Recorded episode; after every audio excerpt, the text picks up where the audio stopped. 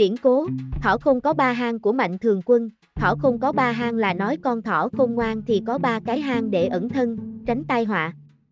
Hiện nay thường dùng để ví von một người có nhiều chỗ ẩn mình, hoặc có nhiều sự chuẩn bị tránh tai họa. Điển cố câu thành ngữ này xuất phát từ câu chuyện của tể tướng nước Tề thời chiến quốc là Mạnh Thường Quân, Mạnh Thường Quân tên là Điền Văn. Phụ thân là Điền Anh vốn là con của Tề Uy Vương và là em của Tề Tuyên Vương, làm tể tướng nước Tề 11 năm, được phong ở Thành Tiết. Mạnh Thường Quân được thừa kế phong ấp Thành Tiết sau khi phụ thân qua đời, Mạnh Thường Quân nổi tiếng nuôi dưỡng kẻ sĩ, môn hạ có mấy ngàn thực khách, và là một trong bốn công tử thời chiến quốc. Ông không tiếc gia nghiệp, hậu đãi môn khách. Chỉ cần tìm đến nhà là ông cung cấp ăn uống, nơi ở, thậm chí cả xe ngựa và kiệu đi lại. Người tìm đến ông, bất kể là long hổ hay phường trộn gà trộn chó, ông đều không phân biệt sang hèn, đối xử bình đẳng cùng đứng cùng ngồi với họ. Trong môn khách của ông có một nhân vật ngọa hổ tàng long là Phùng Huyên, thường ngày ít nói, đúng lúc thời cơ thích hợp thì hiến kế thỏ không có ba hang cho mạnh thường quân. Khiến danh tiếng mạnh thường quân hiển hách, gia tăng quyền thế và đảm bảo sự an toàn cho ông. Nhưng sau khi mạnh thường quân chết, không những đất phong không giữ được mà còn bị tuyệt tử tuyệt tôn. Mạnh thường quân dù đã là thỏ không có ba hang, tại sao lại không bảo vệ được gia đình, gia tộc? Trước tiên chúng ta hãy nói về chuyện thỏ không có ba hang, ở thành tiết, mạnh thường quân nuôi mấy ngàn môn khách. Chi tiêu lượng tiền rất lớn, thu nhập của đất phong vẫn không đủ cung cấp cho thực khách. Ở thành tiết, ông bèn cho vay lấy lãi để duy trì một phần chi phí. Nhưng sau hơn một năm, đại bộ phận những người vay tiền không trả được lãi. Lúc phải thu lợi tức, có người kiến nghị để Phùng Huyên mà nói, cơ hội báo đáp chúa công đã đến, ông đã gây dựng một chiếc hang cho mạnh thường quân ở đất tiết, khi đó Phùng Huyên thu được 10 vạn tiền lợi tức, bèn mua rượu ngon bò béo và mời tất cả những người vay tiền đến ăn tiệc. Ông bảo những người có thể trả lãi và những người không thể trả lãi đều đem theo giấy nợ đến. Trong tiệc rượu, khi đang uống rượu thỏa thích, ông đối chiếu giấy vay nợ, sau đó kéo dài thời hạn cho những người có khả năng trả lãi.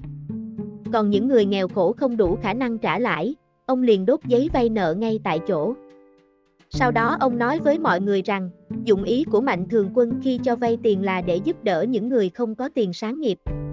Mục đích của việc lấy lãi là để nuôi dưỡng môn khách.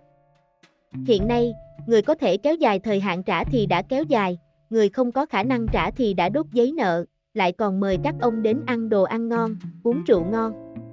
Chư vị có chú quân như thế này, thì sao có thể phụ lòng được, mọi người cùng nhau hô vang vạn tuế, ngay hôm đó, Phùng Huyên trở về nước Tề, sáng hôm sau đến cầu kiến. Mạnh thường quân ngạc nhiên vì Phùng Huyên về quá sớm. Hỏi ông sau khi thu tiền đã mua gì mang về. Phùng Huyên đáp, trong điền tướng phủ chất đầy ngọc ngà châu báu, ngựa tốt chó hay đầy chuồng, dưới đại điện, người hầu, tỳ thiếp, mỹ nữ nhiều như mây, rõ ràng cái mà còn thiếu là nhân nghĩa, do đó ông đã mua nhân nghĩa mang về. Sau khi nghe Phùng Huyên kể lại sự tình ở đất tiết thì Mạnh Thường Quân trong lòng không vui, một năm sau. Hoàn cảnh của Mạnh Thường Quân xảy ra đột biến. Tề Mẫn Vương nghi kỵ Mạnh Thường Quân danh tiếng cao lớn áp chủ, lại nắm đại quyền nước Tề, e rằng sẽ là mối đe dọa đối với bản thân, bèn cách chức tướng quốc của Mạnh Thường Quân. Mạnh Thường Quân xin về thành tiết. Về đến ngoài thành cách khoảng trăm dặm ông đã thấy người dân già trẻ dắt nhau đầy đường nghênh đón ông này mà cảm ơn đội dân Phùng Viên và nói, tiên sinh mua nghĩa cho Điền Văn, hôm nay ta đã thấy nó rồi, lúc đó, Phùng Huyên tiếp tục hiến kế sách, thỏ không có ba hàng, chỉ là để tránh khỏi cái chết mà thôi. Hiện nay ngài có một hang, vẫn chưa thể gối đầu cao ngủ yên được, xin ngài hãy làm hai cái hang nữa. Lúc này Mạnh Thường Quân bị Tề Vương cách chức tướng quốc, trong lòng thấp thỏm không yên. Nghe thấy Phùng Huyên nói đến thỏ không có ba hang thì rất tâm đắc, bèn chiếu theo kế sách Phùng Huyên thực hiện, chiếc hang thứ hai mà Phùng Huyên làm cho mạnh thường quân là làm cho ngài quan trọng hơn quốc gia và phong ấp ngày càng mở rộng. Ông xin đi sứ nước Ngụy. Phùng Huyên ca ngợi với vua nước Ngụy về tài trị quốc của cựu tể tướng nước Tề là mạnh thường quân, giúp quốc gia giàu có. Binh lực hùng mạnh, đồng thời du thuyết mối quan hệ lợi hại nếu dùng mạnh thường quân sẽ khiến quốc gia giàu mạnh, khiến quốc quân nước Ngụy động lòng, vội vã sai người đem nhiều vàng bạc, 100 cổ xe đến nước Tề mời mạnh thường quân, Phùng Huyên lại vội vàng trở về nước Tề, nói với Tề Vương rằng, sứ giả nước Ngụy mang theo 100 cổ xe và nhiều vàng bạc đến mời mạnh thường quân làm tướng quốc. đồng thời phân tích mối quan hệ lợi hại nếu Mạnh Thường làm tướng quốc nước Ngụy, khiến Tề Vương trong lòng hoảng sợ, kết quả là Tề Mẫn Vương viết thư cho Mạnh Thường quân tạ tội, đồng thời khôi phục lại vị trí tướng quốc cho ông, lại tăng phong ấp thêm 1.000 hộ. Cái hang thứ hai của Phùng Huyên quả nhiên đã thực hiện xong. Lúc này Phùng Huyên khuyên Mạnh Thường quân rằng, thừa thời cơ gây dựng cái hang thứ ba, thỉnh cầu Tề Vương xin đồ tế của Tiên Vương, lập tông miếu ở thành tiết, đời đời truyền thừa phong ấp, đảm bảo cho con cháu đời sau yên ổn không có mối lo nào. Sau khi tông miếu hoàn thành, Phùng Huyên báo cáo với Mạnh Thường Quân rằng, ba cái hang đã làm xong rồi, hiện nay ngài có thể gối đầu cao ngủ tề mấy chục năm, thực sự là nhờ ân huệ của kế sách thỏ không có ba hang này. Vậy Mạnh Thường Quân đã là thỏ không có ba hang rồi, tại sao lại không đủ bảo vệ phong ấp, bảo vệ con cháu?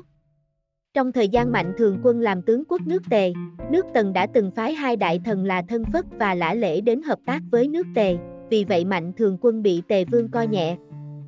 Ông sợ tiền đồ của mình không sáng sủa, trong tâm rất lo sợ, bè dùng một kế. Ông viết thư cho tể tướng nước Tần là Nhương Hầu Ngụy Nhiễm, có ý xúi dục nước Tần đem quân đánh nước Tề, mượn cơ hội đó giết chết Lã Lễ. Ông nói với Nhương Hầu rằng, nếu nước Tề không phá, Lã Lễ sẽ được trọng dụng, ngài sẽ vào đường cùng. Thế là Nhương Hầu dốc sức đề nghị Tần Chiêu. Sau khi Tề Mẫn Vương tiêu diệt nước Tống, khí thế rất cao, liền muốn trừ bỏ Mạnh Thường Quân danh vọng lớn ác chủ. Mạnh Thường Quân trong lòng lo sợ, liền chạy đến nước Ngụy làm tể tướng của Ngụy Chiêu Vương. Nước Ngụy và hai nước Tần, Triệu phía Tây hòa hảo, lại liên thủ với nước Yên ở bên cùng xuất quân chinh phạt nước Tề. Trong trận chiến này, Tề Mẫn Vương bỏ chạy đến thành cử và chết ở đó. Mạnh Thường Quân ban đầu đã từng làm tướng quốc nước Tần và gặp nạn, khi ông chạy trốn ra khỏi nước Tần, đi qua nước Triệu, bị người Triệu vô lễ chê cười, cứ tưởng Tiết Công là người cao lớn khôi ngô, hôm nay mới thấy, chẳng qua chỉ là một gã lùn. Ông giận dữ còng thuộc hạ chém giết mấy trăm người, diệt cả huyện rồi ra đi.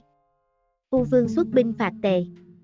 Tần Chiêu Vương quả thực cho quân tấn công nước Tề. Lã lễ bị giết chết. Từ những hành động trên của Mạnh Thường Quân có thể thấy cái tư tâm lúc nào cũng nuôi dưỡng cái tâm sợ hãi của ông, từ đó hại bản thân ông và nọ lừa dối người kia. Liên tiếp diễn ra cuộc chiến lợi ích, nỗi sợ hãi cũng thường xuyên thừa cơ sinh ra, chiếm cứ trái tim ông. Môn khách hiền sĩ giúp ông mua nghĩa, nhưng đó không phải là bảo vật mà trong thâm tâm ông vui thích, dùng nhân nghĩa để tô điểm thì chỉ là trang sức của thỏ khôn mà thôi. Tư tâm lớn thì không bao giờ nghĩ đến báo đáp. Ông là tể tướng của nước chư hầu, mà trong tâm lại luôn lo lắng, cứ thay đổi hết cái hang này đến cái hang khác để lẩn tránh, cầu sống.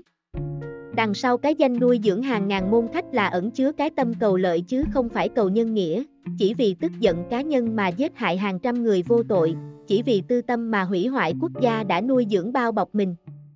Tất cả những điều này phản ánh mạnh thường quân thực sự chỉ là một con thỏ láo cá xảo quyệt. Trái ngược nhân nghĩa, xa rời thiên đạo. Sau khi mạnh thường quân chết, các con tranh nhau ngôi vị kế thừa. Sau này nước Tề và nước Ngụy bắt tay nhau tiêu diệt phong ấp của gia tộc Mạnh Thường Quân là thành tiết, Mạnh Thường Quân tuyệt tự tuyệt tôn, không người thừa kế. Quả thực tất cả những hành vi xuất phát điểm là vị tư thì đều là làm tổn hại người khác, thế vô hình trung cũng tạo nghiệp gieo mầm tai họa cho mình.